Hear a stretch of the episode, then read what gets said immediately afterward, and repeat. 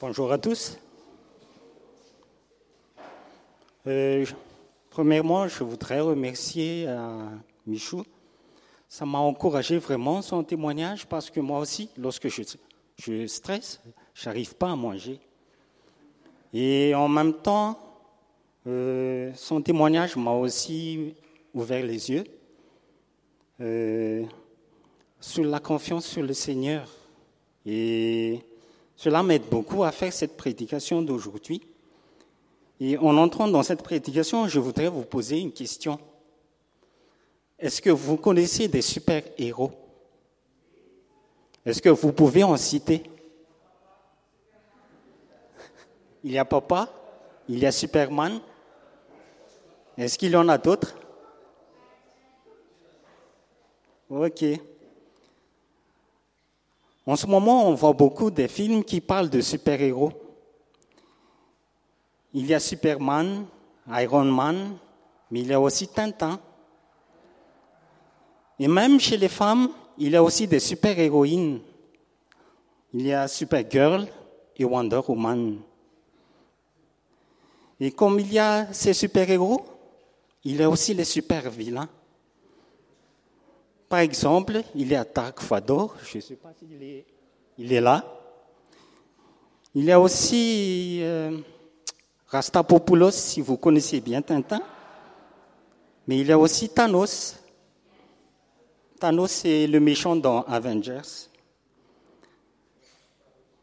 Et on voit toujours qu'à la fin de ces films, euh, ils s'affrontent. Et on est vraiment excité de savoir qui va être le vainqueur. Et je me suis posé la question, si les producteurs ont pensé à faire ces films, c'est parce, que, quelque part en eux, ils ressentent le besoin que l'humanité a besoin d'un sauveur. Mais pourquoi l'homme a-t-il besoin d'un sauveur? Alors, venez avec moi à lire le chapitre Éphésiens 2, à partir du verset 1 jusqu'à, jusqu'au verset 10.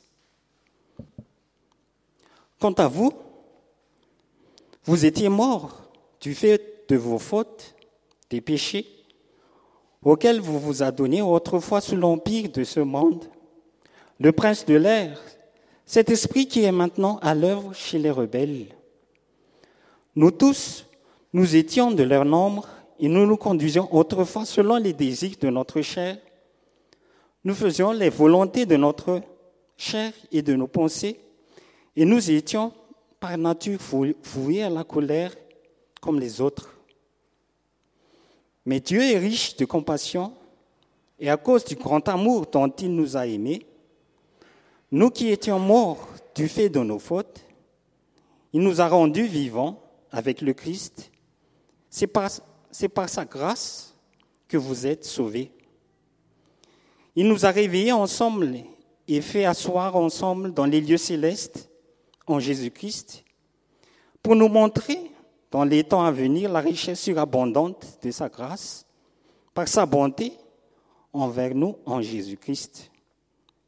C'est par la grâce, en effet, que vous êtes sauvés au moyen de la foi. Cela ne vient pas de vous, c'est le don de Dieu. Ce n'est pas en vertu des œuvres pour que personne ne puisse faire le fier, car nous sommes son ouvrage, nous avons été créés en Jésus-Christ pour des bonnes œuvres que Dieu a préparées d'avance afin que nous nous y adonnions. Dans ce message d'aujourd'hui, dans la première partie, nous verrons que l'homme est prisonnier du péché et de la mort.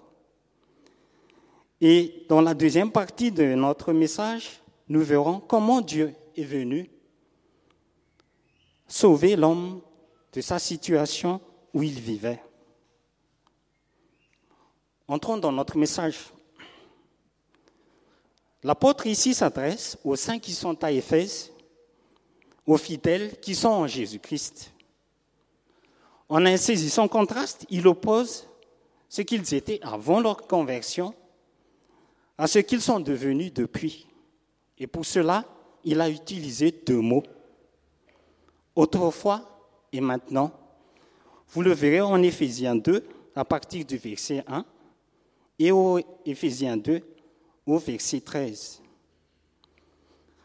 Lorsque, Paul parle de mots autrefois, il parle que les Éphésiens étaient étrangers à la vie de Dieu avant leur conversion. Et avec le maintenant, Paul dit qu'ils ne sont plus étrangers à cette vie, mais ils, ont eu la vie, la vie en Jésus-Christ, qui est donnée gratuitement pour eux. Et si Paul fait cette remarque, c'est que personne ne peut prétendre avoir un comportement juste avec Dieu avant sa conversion. Et ce chapitre 2 est là pour nous en convaincre. Même pour nous qui sommes déjà dans le salut de Dieu, ce que Paul parle ici n'est pas inutile. Pour nous protéger de quelque sorte d'orgueil, l'apôtre nous rappelle sans cesse de quel abîme nous étions euh, auparavant et de quel amour Dieu a manifesté envers nous. Entrons donc dans la première partie de notre message, l'homme prisonnier du péché et de la mort. Dans notre lecture de tout à l'heure, nous voyons que Paul présente ici le vrai problème, et c'est le péché. Dès que le péché est entré dans la vie de l'homme ou dans notre vie, tout a basculé. Rien ne va plus. Et en plus de cela, la mort s'est installée et s'est imprégnée dans notre vie. L'apôtre éprouve donc ici le besoin de décrire mieux cet état de péché et de mort. Il ne veut simplement pas dire que l'homme est en danger de mort, mais il déclare que cet état, cette mort, est une mort réelle et présente. Comme partout sous la, euh, plume de Paul, ce mot a une signification la plus profonde et la plus étendue, la mort spirituelle. Un homme qui est mort spirituellement est un homme qui est dénué de toute sens spirituel, un homme qui est différent avec Dieu. Il n'a pas du tout de relation avec Dieu tant qu'il est mort. Partout où nous regardons, dans notre vie actuelle, nous voyons dans les infos, dans les journaux quotidiens, dans les séries documentaires, sur l'Internet, on voit que cette mort spirituelle est partout et c'est vraiment palpable. L'homme est vivant, il vit, mais seulement il est mort spirituellement. On voit un homme sans état d'âme qui arrive à tuer des hommes sans scrupules on peut tuer des hommes à partir de notre langage. On peut tuer des hommes à partir simplement des mots qui font mal aux autres, par exemple. Mais ensuite, dans la suite des idées de Paul, nous voyons aussi deux mots qui parlent de péché.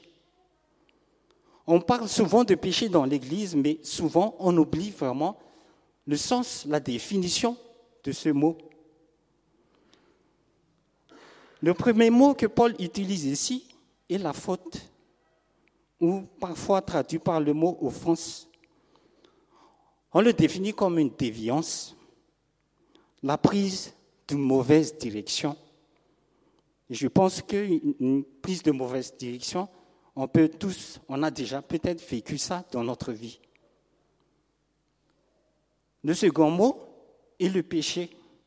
Il y a péché et il y a péché. Ce second terme se traduit par le manque de cible. Et là, dans l'exemple, on voit un tireur à l'arc qui a, par exemple, manqué sa cible. S'il est aux Jeux, olympiques, soit il est disqualifié, soit il l'a perdu, soit il est complètement éliminé de la compétition. Et ici, Paul parle que lorsque Dieu nous a créés, il nous a créés pour un but. Et vous savez quel est ce but? Ce but, c'est de connaître Dieu et de lui obéir. Mais le souci, c'est que nous avons manqué ce but. Et plus nous avons manqué ce but, plus nous nous sommes déviés et nous sommes enfoncés dans le péché. Et cela a entraîné la mort dans la vie du croyant, dans la vie de l'homme. Et cela ne s'arrête pas là. L'apôtre attire encore notre attention que lorsque nous étions morts, nous étions emportés par le courant de ce monde. Nous, nous, avons marché selon la manière de ce monde en obéissant au chef de la puissance de l'air. Paul utilise-t-il le verbe marcher? J'ai mis deux versions sur le PowerPoint. L'autre, c'est version Nouvelle Bible seconde et l'autre est la version Darby. Au verset 2, sur le Bible euh, NBS, il est écrit Nous nous adonnions. Mais sur le Bible Darby, il est écrit dans lesquels vous avez marché. Et si Paul utilise le verbe marcher ici, il prolonge ce verbe dans un mode de vie vraiment dissolu, désorganisé et déréglé c'est-à-dire que Paul parle du système du monde, les principes et la morale corrompue de ce monde. Et jusqu'à ce que le péché soit révélé par Dieu, l'homme n'est pas suffisamment conscient de sa puissance. Tellement il est puissant, tellement il est nuisible, tellement il détruit l'homme de l'intérieur. Est-ce que vous connaissez ce qu'est qu'un marionnettiste?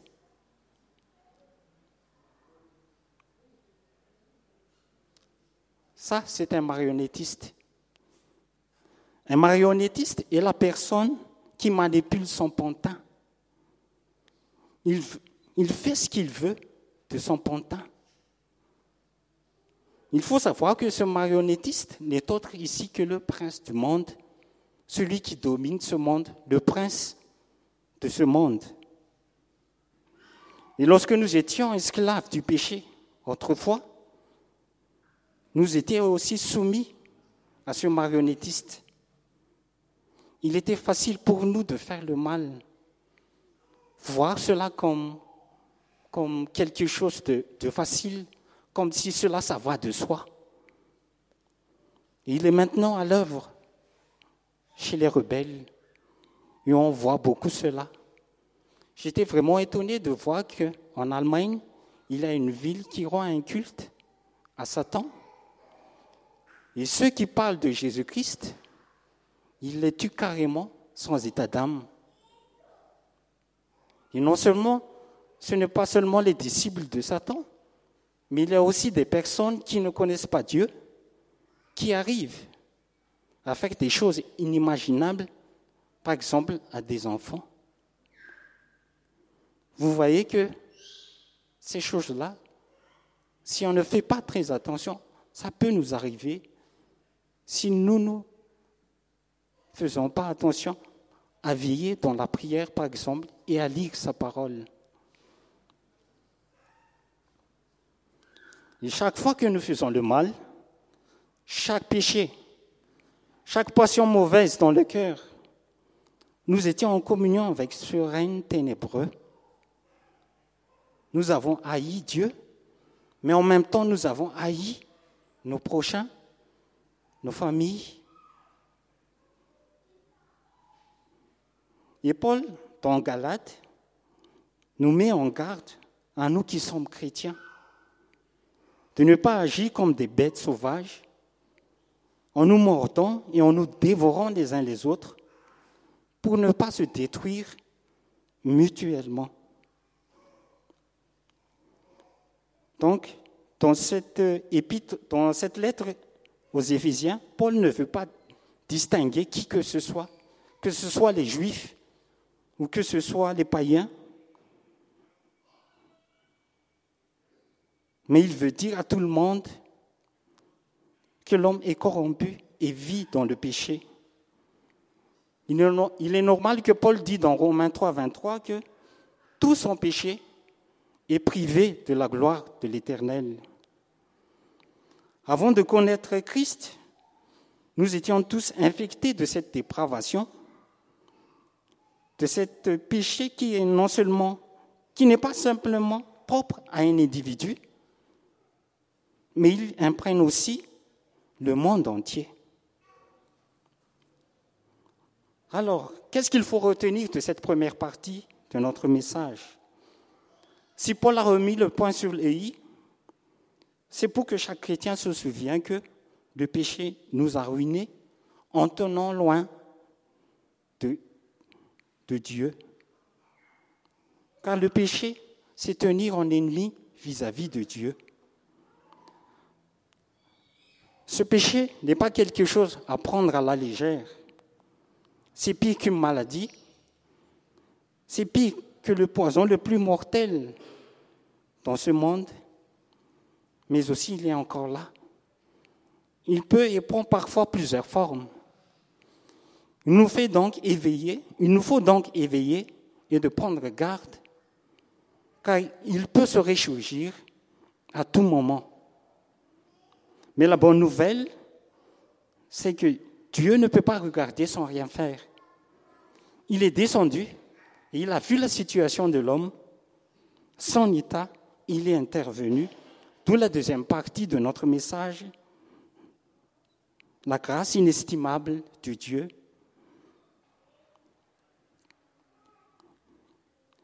Au verset de ce chapitre, à partir du verset 4, jusqu'au verset 7.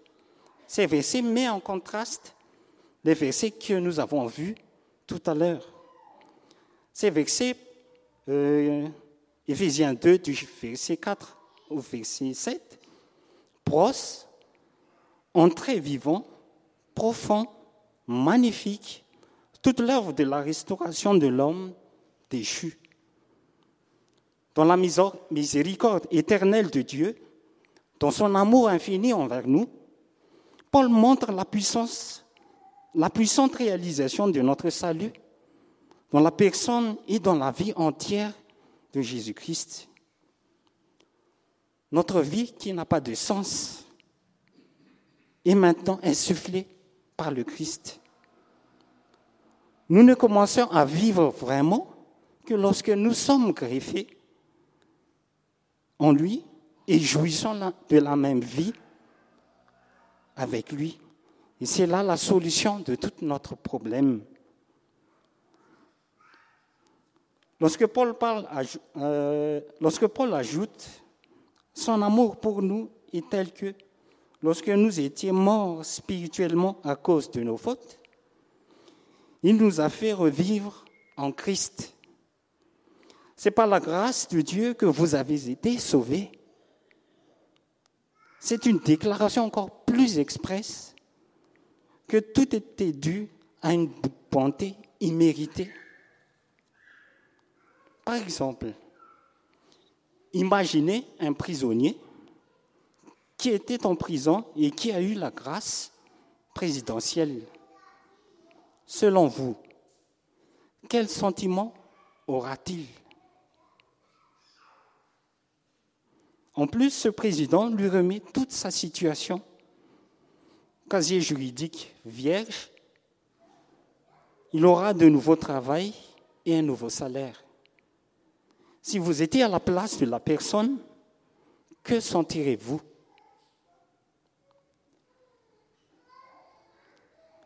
Et la grâce que Christ nous a faite, c'est encore mille fois, mille fois et mille fois meilleur que ce président a accordé à ce prisonnier.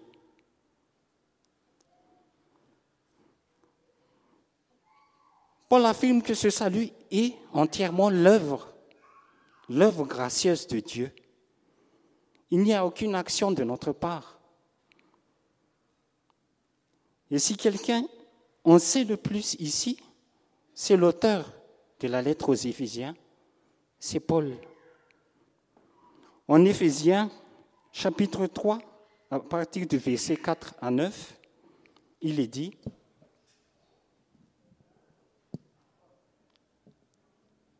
Moi pourtant, j'aurais des raisons de mettre ma confiance dans la chair. Si d'autres considèrent qu'ils peuvent mettre leur confiance dans la chair, à plus forte raison, moi. Circoncis le huitième jour de la lignée d'Israël, de la tribu de Benjamin, hébreu né d'hébreu, quant à la loi, pharisien, quant à la passion, persécuteur de l'Église, quant à la justice de la loi, irréprochable. Mais ce qui était pour moi un gain, je l'ai considéré comme une perte à cause du Christ. En effet, je considère comme une perte à cause de la supériorité de la connaissance de Jésus-Christ, mon Seigneur. À cause de lui, j'ai accepté de tout perdre et je considère tout comme des ordures afin de gagner Christ et d'être trouvé en lui, non pas avec ma propre justice qui viendrait de la loi, mais avec elle qui est par la foi du Christ une justice venant de Dieu et fondée sur la foi. Paul avait tout l'avantage d'être déclaré juste devant Dieu. Mais ce ne fut pas le cas.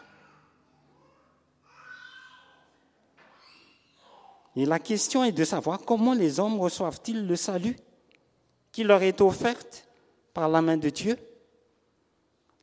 La simple simple, la réponse est seulement simple et c'est facile à acquérir. C'est par la foi. C'est par la foi seule, les amis. On obtient ce salut par la foi. Donc tous les autres moyens sur lesquels les hommes ont l'habitude de compter sont à écarter. On peut faire les actes honorables pour acheter le salut, mais cela ne sert à rien. La foi amène un homme vide à Dieu afin qu'il soit rempli de bénédictions de Christ et de Christ seul. Dieu seul est l'auteur de notre salut. Tout acte de vantardise de notre part sont à bannir. La foi nous est offerte par l'Évangile. La foi seule sont la mérite des œuvres. La justice, toute notre justice qui consiste dans les œuvres est donc mise de côté. il est vraiment insensé d'imaginer que les hommes puissent réussir de cette manière le salut par les œuvres, puisque Paul exclut l'homme de l'œuvre de notre part pour obtenir le salut. Mais au verset 10, il est dit que nous sommes l'œuvre de Dieu. Cela se réfère à quoi?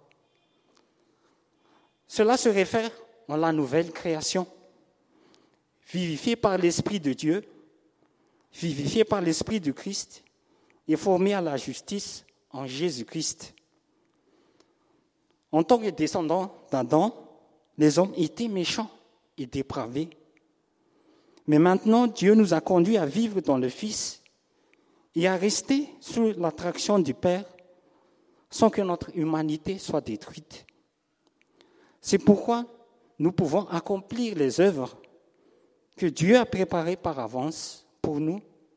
Et cette œuvre, les amis, c'est vivre une vie sainte et accomplir la justice de Dieu dans la foi en Jésus-Christ. Sans la communion vivante avec Jésus, au moyen de la foi, l'œuvre que nous accomplissons n'est pas l'œuvre que Dieu attend de nous. Sans la foi véritable en Jésus-Christ, nous ne pourrons jamais accomplir, par exemple, les béatitudes de Jésus-Christ dans son serment sur la montagne. Il y en a beaucoup. En conclusion, donc, à la réponse à notre question, oui, effectivement, l'homme a besoin d'un sauveur. C'est Christ, notre héros. C'est notre super-héros à tous. Mais pourquoi on a besoin de lui? La réponse est simple. L'homme ne peut se sauver lui-même. Si on parle de l'homme tout court, il a trouvé un homme plus fort que lui. La mort de Christ sur la croix, sa résurrection, nous a libérés de la chaîne de l'ennemi. Nous ne pouvons pas prétendre que nous sommes à nous tout seuls capables de faire face à cet ennemi. Il ne faut pas oublier que nos ennemis, le péché, le monde, le diable, sont très puissants. Et Paul, nous, et Paul a eu raison de rappeler, par ce passage de Éphésiens 2, il nous rappelle qu'il y a un autre encore plus puissant que ces trois-là pour nous délivrer de l'emprise de ses ennemis. Mais il veut en même temps que nous nous souvenions de quel puits infernal Dieu nous a tirés. Sans l'œuvre de Christ accomplie sur la croix, qui est le fondement de notre foi, nous étions encore dans ce puits ténébreux sans fond. Aujourd'hui, Dieu nous appelle à reconsidérer cette grâce immense accordée par Dieu, à ne jamais oublier et d'agir en conséquence dans nos vies pour mener une vie sainte, remplie de relations personnelles avec notre Dieu. À Dieu seul soit la gloire et que sa parole vous fortifie. Amen.